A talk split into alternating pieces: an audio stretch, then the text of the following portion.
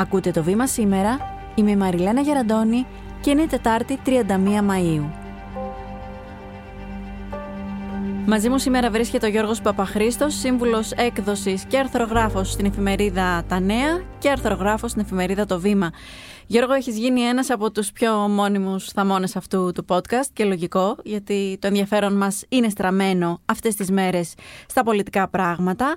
Είσαι σήμερα εδώ για ένα πολύ ενδιαφέρον άρθρο που έχεις γράψει για το βήμα, σχετικά με τον ΣΥΡΙΖΑ και τον Τσίπρα, η σχέση του οποίου στην κάλπη της 21ης Μαΐου κλονίστηκε με το κοινό, με το λαό.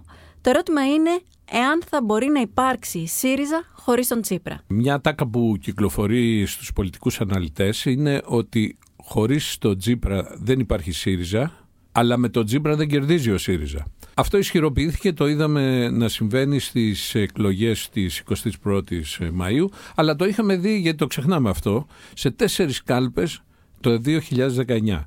Το αν θα επαναληφθεί αυτό στην εκλογική μάχη του Ιουνίου είναι ένα ζήτημα το οποίο μας απασχολεί όλους διότι από την έκταση που θα έχει και πάλι η ήττα του ΣΥΡΙΖΑ από τη Νέα Δημοκρατία θα εξαρτηθεί και αν η χώρα αποκτήσει αυτοδύναμη κυβέρνηση. Άρα Γιώργο, τι να περιμένουμε από τη δεύτερη κάλπη της 25ης Ιουνίου; Λογικά ότι θα συνεχιστεί η εικόνα που προέκυψε από τις εκλογές της προηγούμενης Κυριακής. Όμως το αν η χώρα αποκτήσει μια κυβέρνηση αυτοδύναμη έχει πολλές παραμέτρους. Θα εξαρτηθεί από το αν δύο κόμματα που βρέθηκαν στο κατόφλι της Βουλής, δηλαδή η πλεύση της κυρίας Κωνσταντοπούλου και η νίκη του κυρίου Νατσιού, τα καταφέρουν αυτή τη φορά. Όπως επίσης θα εξαρτηθεί και από το αν ο ΣΥΡΙΖΑ καταφέρει να αυξήσει τα ποσοστά του και να μειώσει τη διαφορά των 20 μονάδων που είχε από την κάλπη της περασμένης Κυριακής. Είναι πολύ σύνθετο ζήτημα αυτό. Γι' αυτό αναλαμβάνω εγώ αποκλειστικά την ευθύνη. Δεν ανήκει σε κανέναν άλλο. Σε μένα ανήκει η ευθύνη γι' αυτό. Πώς βλέπεις να έχει αλλάξει η στρατηγική του ΣΥΡΙΖΑ μετά τη συντριπτική του ήττα. Έγινε μια κεντρική επιτροπή, μια πρώτη αποτίμηση και ανάληψη των ευθυνών. Αυτό ήταν αναμενόμενο. Κάποιος έπρεπε να αναλάβει την ευθύνη για αυτό το πολύ αρνητικό εκλογικό αποτέλεσμα. Τους πήρε μερικές ημέρες να το κάνουν. Ο κύριος Τσίπρας, όπως όλοι θυμόμαστε, αρχικά έριξε την ευθύνη στα μικρότερα κόμματα τα οποία δεν υποστήριξαν τις ιδέες του για την δημιουργία μιας συμμαχικής ε, κυβέρνησης, η οποία αποδείχθηκε ότι ήταν και μια ανέφικτη επιλογή. Ακόμα και αν τα μικρότερα κόμματα έλεγαν ναι στις προτάσεις του, και εννοώ το Πασόκ και ενδεχομένως και το Κουκουέ και το Μέρα 25. Όπως αποδείχθηκε, δεν υπήρχε καμία περίπτωση να προκύψει μια κυβέρνηση των λεγόμενων ιτημένων.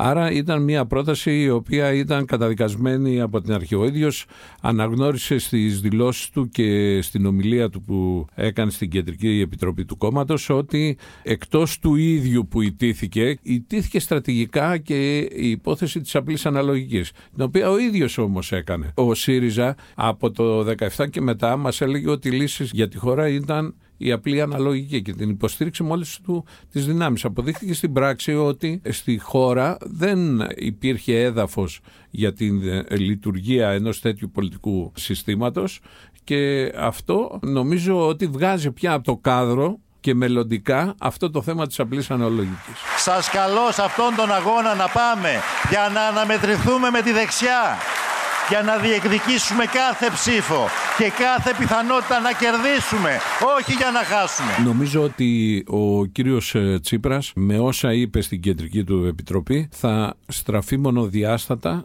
κατά της Νέας Δημοκρατίας. Άκουσα και μερικές σκόρπιες αναφορές ότι θα επιδιώξει να κερδίσει την πλειοψηφία για να σχηματίσει κυβέρνηση. Νομίζω ότι αυτά ήταν ασπιρίνες σε ένα μπονοκέφαλο που έχει ο ΣΥΡΙΖΑ και ο οποίος είναι έντονος και έχει να κάνει με το ότι η αξιωματική αντιπολίτευση περνάει μια πολύ βαθιά κρίση ίσως τη χειρότερη εδώ και μια δεκαετία από όταν δηλαδή ξεκίνησε αυτή η ανωδική της πορεία. Εκτιμάς ότι προλαβαίνει να ανατρέψει αυτή την εικόνα της περιδίνησης που παρουσιάζει σήμερα ο ΣΥΡΙΖΑ; Το βλέπω δύσκολο και δεν βλέπω και ο ίδιος να έχει τις ικανότητες. Θυμίζω ότι το 2019 αμέσως μετά την ανάδειξη της Νέας Δημοκρατίας σε κυβέρνηση είχε δεσμευτεί ότι θα δημιουργούσε ένα νέο κόμμα, καινούριε δομές, θα έφερνε καινούργια πρόσωπα στο προσκήνιο και αντί για αυτό τι είδαμε; Είδαμε όλη αυτή τη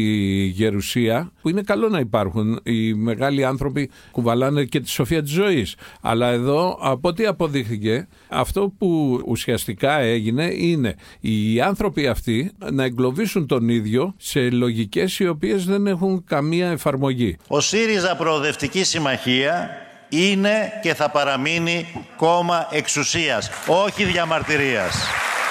Όχι διαμαρτυρίας, όχι συμπλήρωμα.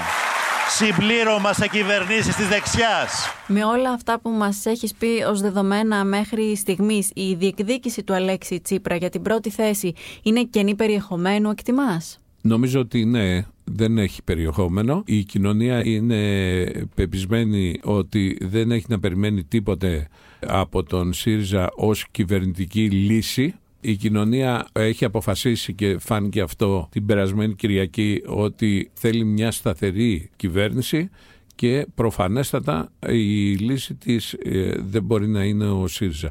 Ο ΣΥΡΙΖΑ εάν καταφέρει να παραμείνει αξιωματική αντιπολίτευση πρέπει πάνω απ' όλα να στραφεί στην πραγματική του ανασυγκρότηση να μπορέσει να ανανεώσει το πολιτικό του προσωπικό για να δημιουργήσει συνθήκες ανανέωσης για το επόμενο διάστημα. Όσο παραμένει σε αυτά που γνωρίζουμε και αυτά που είδαμε, ακόμα και αυτοί που έκαναν την ε, φασαρία, ήταν οι άνθρωποι οι οποίοι ουσιαστικά είναι καμένα χαρτιά για τον ΣΥΡΙΖΑ και για την πολιτική τάξη της χώρας.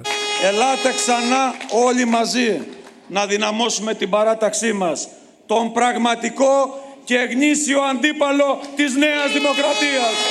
Μέσα σε αυτό το σκηνικό, το Πασόκ που αύξησε σημαντικά τα ποσοστά του μπορεί να καταφέρει στο μικρό διάστημα που μας απομένει να αποκτήσει την ιδιότητα της αξιωματικής αντιπολίτευσης.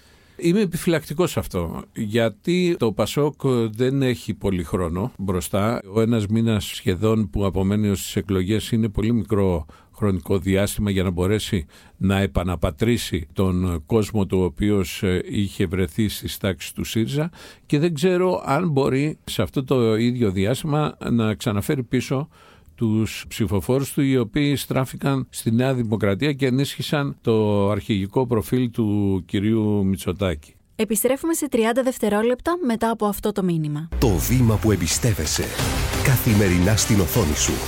Έγκυρες ειδήσεις από αξιόπιστες πηγές. Πολιτικές αναλύσεις και γνώμες από δυνατές υπογραφές. Διπλωματία και διεθνές περιβάλλον. Πολιτισμός του σήμερα και τάσεις του αύριο. Οικονομία και ανάπτυξη. Podcasts που εξηγούν τις ειδήσεις. Νέες εποχές με τεχνολογία και επιστήμη. Το βήμα.gr. Το δικό σου βήμα κάθε μέρα. Μας δίνεται ωστόσο η αίσθηση ότι πάμε σε μια εκλογική αναμέτρηση για την ανάδειξη της αντιπολίτευσης.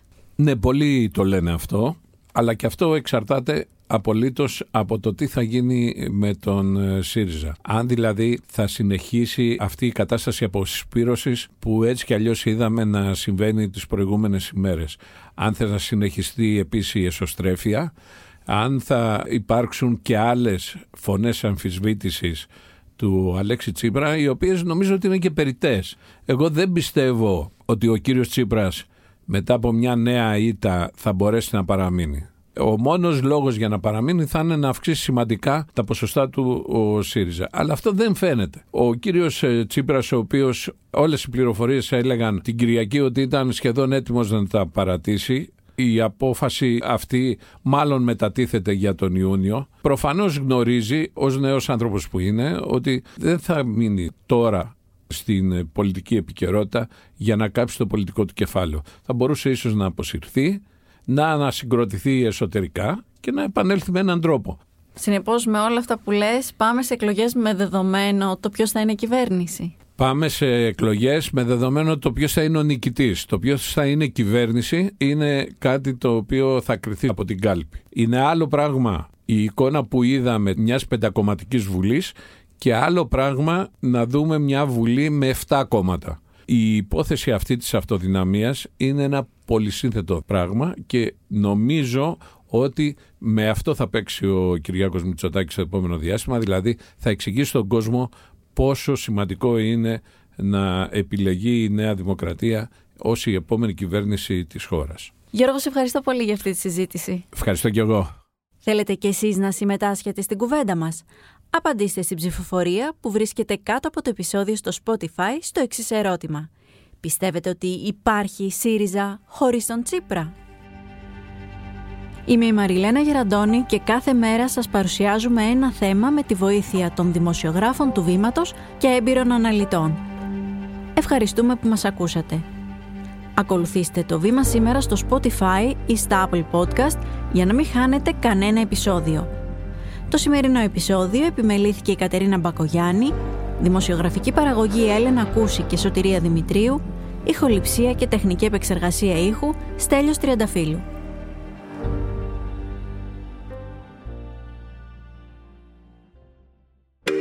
Το βήμα σήμερα. Εξηγούμε τις ειδήσεις.